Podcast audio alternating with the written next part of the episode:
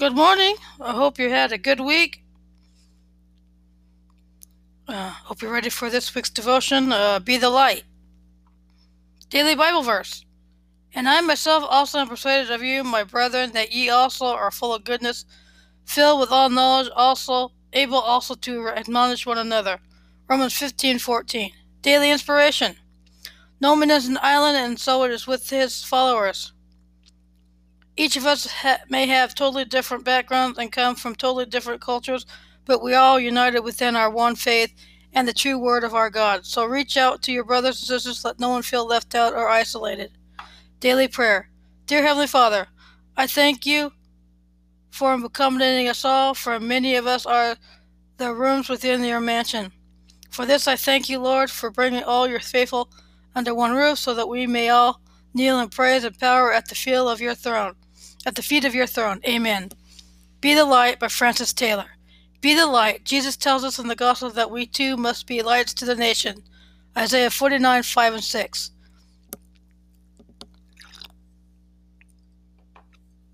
In this section of Isaiah, the Israelites have returned from exile in Babylonia. The prophet is charged with raising up those who had been dispersed as well as those who had been allowed to return, but his mission was not to end there.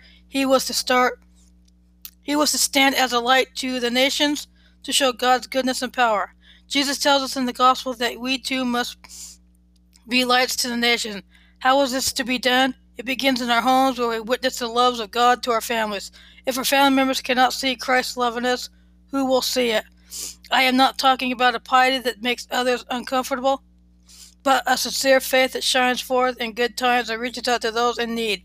It doesn't mean that we need to talk about our beliefs to everyone we meet either. St. Francis of Assisi is quoted saying, Preach always, and if this say, use words. Although he would probably be the first to question that he said it, he would certainly agree with it in principle. When asked why they became a Christian, most people answer that they wanted to the qualities they saw in other Christians. They met, they have met Jesus in the words and actions of others. They see the difference in the in the way these Christians treat other people. They meet love in person and then they meet the God who inspires it. They see their light. Jesus tells us not to hide our light under a bushel, but to stand proud in our faith. Are we up to the challenge to, see, to let others see our light? Prayer. Good and gracious God, you have blessed us with faith in your Son and the gift of salvation. May we be witnesses of that faith and true and be true lights to those we meet. Amen. God is going to provide you with every need and more. Thank you for listening. I hope you take this to challenge and be the be the light to those around you. Stay strong in your faith during this coronavirus pandemic. As we look forward to whatever or whenever this may end, hope you stay safe. Stay home if you can. Practice social distancing if you do go out. Wear a mask, wash your hands, and use your universal precautions during all this uh, pandemic. Thank you and have a blessed week. Thank you for listening.